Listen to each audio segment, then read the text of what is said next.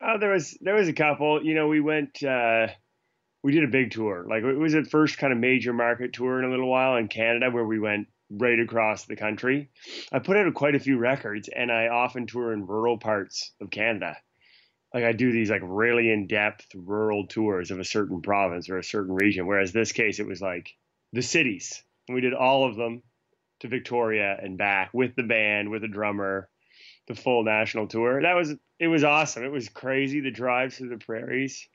It's like tours like that you realize how huge Canada is.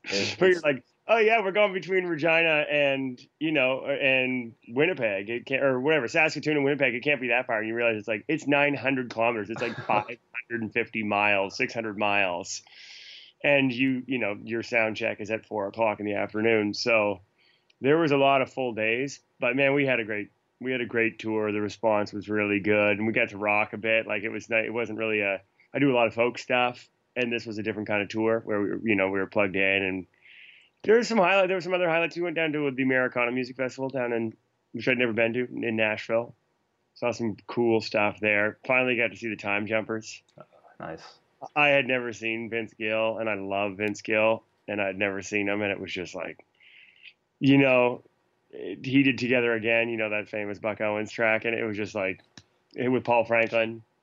That's like basically the highlight of my year. You know what I mean? It's so good. It's like when you see music being played basically perfectly. It's the guy who sings like him and Paul Franklin, and they're so connected as a unit. It's like magic. So that was a super highlight for me musically. Like, it's definitely what I carry with me. It's been awesome.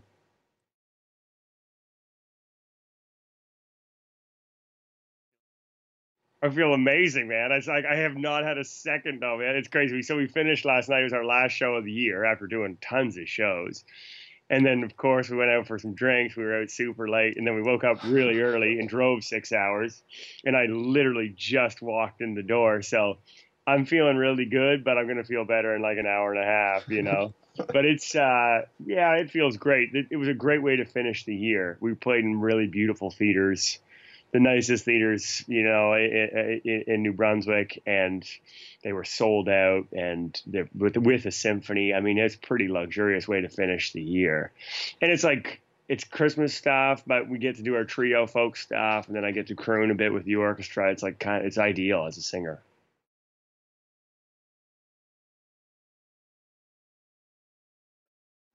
Yeah, I am. I'm really proud of it. It's funny. It's been a funny record. Like, I've released it in Canada, right, in September, and I'm releasing it in America in January. I'm super proud of it. Like, it's a real labor of love for me, man. I let myself go down musical wormholes sometimes, and I'm like, let's go there, you know? And I think we really, like, we nailed it. Like, I wanted to get the vibe of early rock and roll, but make it contemporary sounding. And so that's what we did. And I think we did a great job, man. I'm super proud of it. And it's really, really fun stuff to play live. It's like really, it's built to play live. You know, it's fast, it's fun, it makes people dance. The solos are great. Like, so that, I'm really proud of how it came out.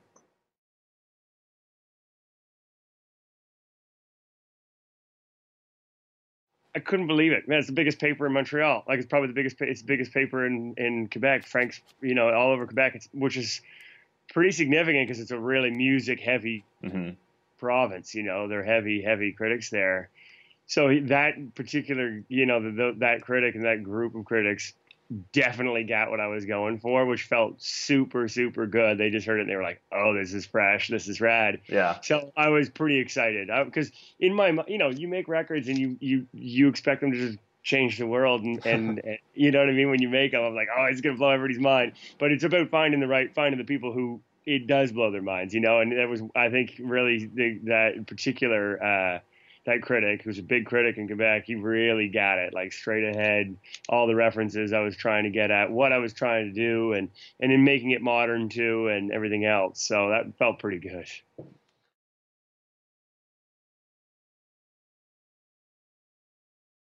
Well, I just sent that, I got the master like 2 days ago, so it's going to be, you know, I think it will probably drop not that far. I think we'll probably kind of coordinate. I don't know if we'll release it right at the same time, but I don't think it will be far off. It was cool, man. I mean, we do a lot as an acoustic trio. It's how we play most often. So it was kind of neat to go back, play these songs that we had played, like Amplified, Electrified, with a drummer, and just play them as we often play, which is just upright bass, acoustic guitar, me playing acoustic, harmonies live. And so it's kind of different. You know, it's the same songs, but played like totally acoustic at kind of low volume. We're all in the same room in a circle. It's how I made my last record so far. It's how I made my Christmas record.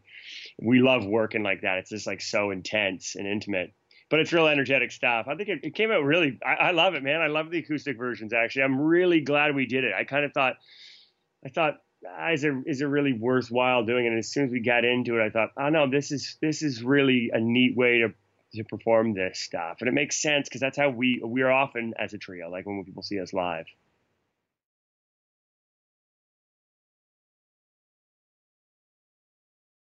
Yeah, right on. Yeah, I worked with a guy named Matt Dunlap, who directed, who basically did the artwork for the record too, did the photos. Mm-hmm. He's like my main collaborator. Besides the producers of my records, he's the guy that's been with me for the last number of records. And we work from like the early stages of me kind of looking at clothing and finding photos of things that we kind of want to make reference to and all this stuff. And we work together and develop kind of a look for everything. He lives in LA now. He's actually from Nova Scotia. So I actually flew to LA and we shot the cover of the album with this red backdrop, and it just looked, I had this jacket on, this red jacket on, and I was like, man, it started to really come together as a vibe. We just kind of were like, okay, this is it. And actually the producer of the record, Dan Ledwell, was with us, and he's a super artistic guy, and we were having a blast. Like, we shot the cover, and then we were like, okay, you know, we had a beer, we were kind of loosening up, and we're like, wait a minute, let's just see what happens if we just play the tune and I just dance. I'd been kind of dancing like during the kind of taking the pictures for the album. We wanted movement, so I'd been moving around already. We had the music kind of cranked up. And then we were like, let's just run it. And it was honestly, I think we ran the song once, maybe twice. Twice we had two cameras, same backdrop, and I just like basically went crazy and danced. I just took it dead serious. Like, I didn't laugh. I tried not to laugh. And that was it. And then we kind of looked at the video. We were like, man, this looks pretty rad. Like, it was really, the color, the whole look of it really kind of worked. I was really happy with it for sure.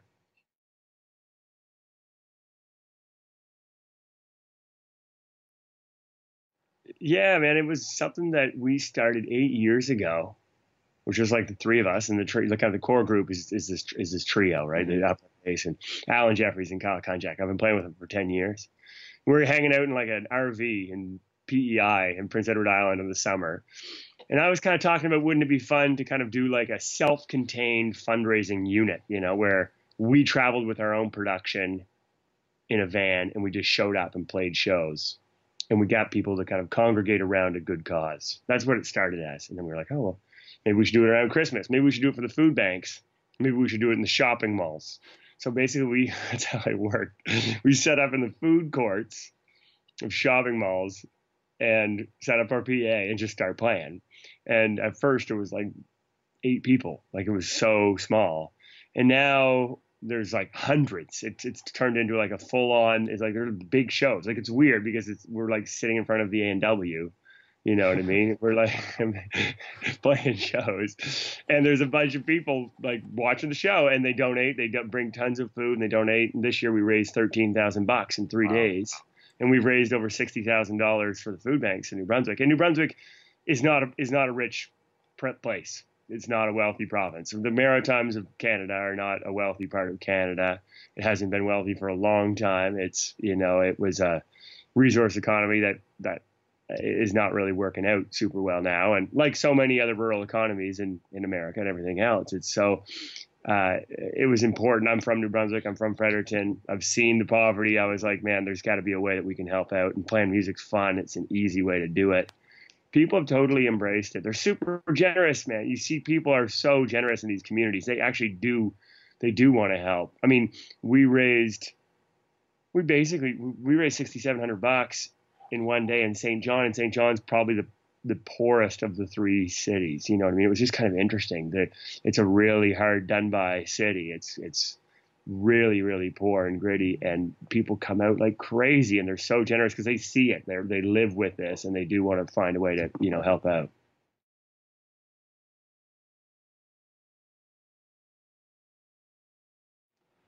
Yeah, it was. It was cool. I mean, I came from a pretty creative family. Like, my dad directed musicals. They were high school musicals, but he was, like, ridiculously ambitious.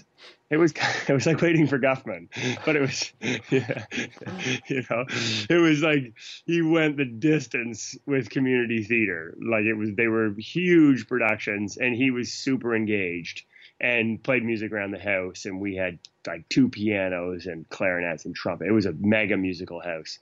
So in that way, I felt like, you know, music was always part of my life. It was never meant to be a career. They really didn't want me to do it as a career. They were super against that. That was one thing that was for sure. But it was kind of their fault. They also forced me to do music lessons, and I was a music obsessive from the time I was about 8. Mm. So that's, you know, we got over that together. But it was, yeah, I felt like it was a pretty, I think one thing about growing up in a small town, and it certainly influenced the way I play music and approach music. I think it's probably also why I do play in a lot of smaller towns. I really don't shy away from kind of the entertainment aspect of what I do. I want to be able to entertain people. I want to be able to, like, play to all sorts of people, you know, like older people and younger people and small communities. That's what you have to be able to do. If 300 people show up, likely they're not all going to be like one type of person. They're not all going to be like 18-year-old, super hip, cool kids. It's going to be a couple 18-year-olds, and it's going to be a couple 65-year-olds. And you got to kind of hold your own as an entertainer and pull everybody together. And I think that might have to do with the fact that I was from a town where you weren't going to be able to build an audience unless you were able to play to lots of different people. You were able to kind of like pull people into what you were doing. So I think that it's probably influenced me quite a bit, but I'd say the biggest influence for sure with my parents. There was also some great roots players, man, like great guitar players. There's a big bluegrass scene in New Brunswick that Alan, who plays with me, was a big part of it. I mean, those guys, they're world-class bluegrass players, and they're connected to all the big guys down in Nashville. It's a real weird connection between, like, Acadian bluegrass and, you know, Tony Rice and stuff. Like, it's a real interesting, it's not that far off. And most of them know each other and everything else. So there's some real high-level musicians too, you know. And so that's kind of nice. There was a focus on being good at your instrument, kind of before being cool. It was probably more important that you could kind of sing in tune and play well, which I kind of dig. You know, it's definitely, I think that's probably served me well, because I've never been the coolest guy, but I do like to play.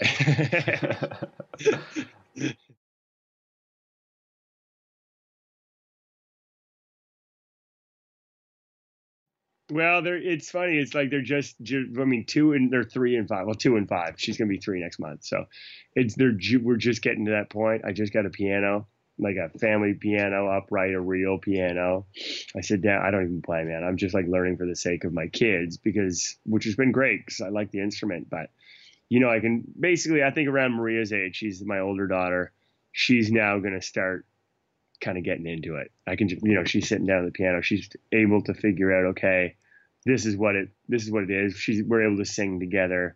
So yeah, music's I have a huge record collection. I think for me, it's more like, rather than being like super right now, especially like being regimented about playing or lessons or anything like that, it's more about like kind of discovering the magic of music as organically as possible. So I basically have this giant record collection. I just get them to pick records. And it's awesome because at that age, you don't know, you're just discovering it for the first time. You know what I mean? I just remember the first time that Maria was able to identify bluegrass. You know, like it kicked off. It's like ding, ding, ding, ding. And like within 2 seconds, she's like, bluegrass. And I'm like, wow, you know, there you go. Like she's identifying. And then when she hears like certain things, she's like, oh, that's jazz. You know, so I think that part is pretty interesting for me. That's important because it kind of gives you the other thing that's awesome is that you also realize the power of album art because you ask them to pick out the albums and they're basing it on just whatever the thing looks like. And yeah, I swear, yeah, it's really made me realize how awesome Electric Ladyland looks as a record, the Hendrix record, because they pick it. Like I probably have, I don't know, 1,000 records or something. And I would say about 70% of the time they go to that record because it looks so amazing. Like they just pass all because it's so colorful, right? It's got that incredible gatefold that folds vertically and it's got all the, you know, Indian gods with his face in the middle. I mean, it's just like the most incredible cover. So it's been pretty neat. You know, every once in a while they'll pull something out and I'm like, all right, you guys are ready for that? Like, that's like a super psychedelic Serge Gainsbourg record, you know, from like 1970, you know, but let's go for it. And it's cool because they don't have any preconceived ideas. So what you think is really weird, you realize that sometimes you've been kind of trained to think it's weird. They put it on, they're like, okay, this is different. You know, they roll with it. So I find it, we listen to lots of different stuff. It's fun.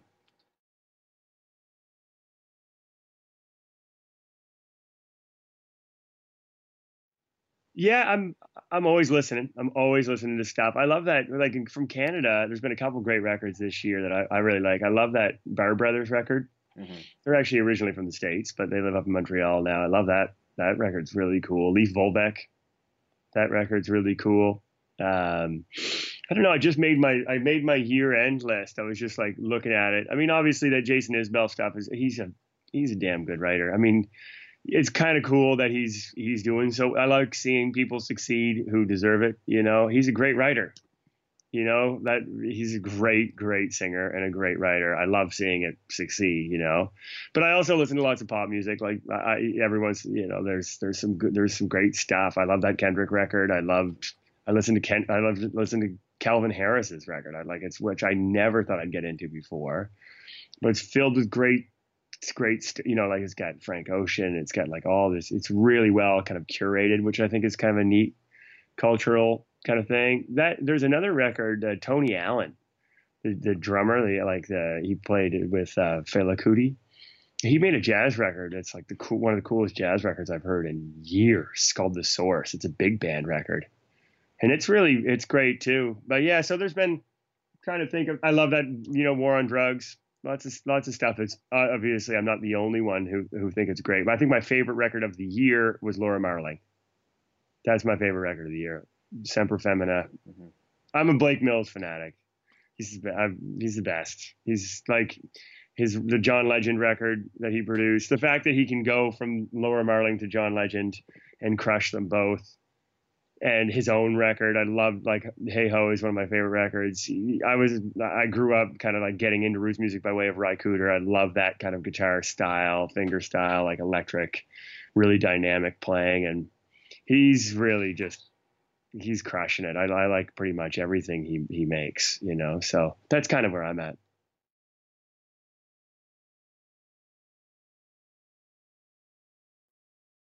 Yeah. Like my most successful, basically, you know, the most commercially successful project for sure was this track with a guy named Classified, who was a big rapper in Canada. He's kind of a big star and great guy. We get along really well.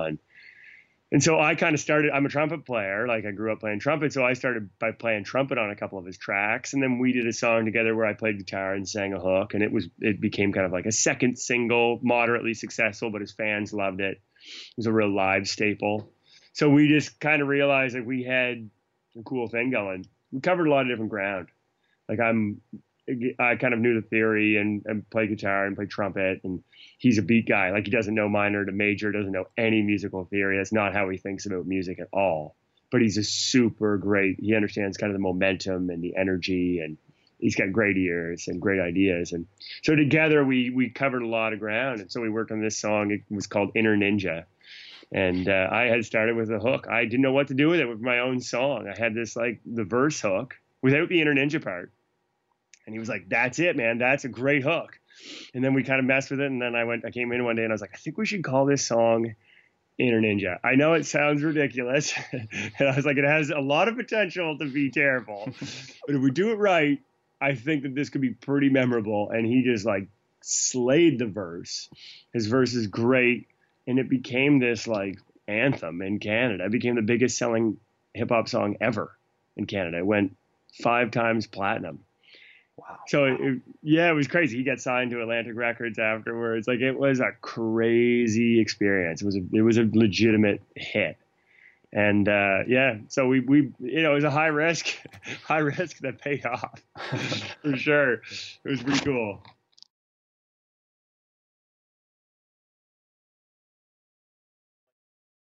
No, well, maybe we'll go. I would say if there's any words of wisdom is that risks, you know, it's important to take them. sometimes they don't always pay off, but you gotta take them. That's what it's about, you know, because if you gotta follow your instinct, because it's the only thing you got. And so that was one of those moments where it paid off, because I think there was nothing but my instinct that was telling me that that was going to be a good idea, and it ended up being a pretty good idea. I'm hoping my instinct with this Real Love record is also as dead on, but we'll see.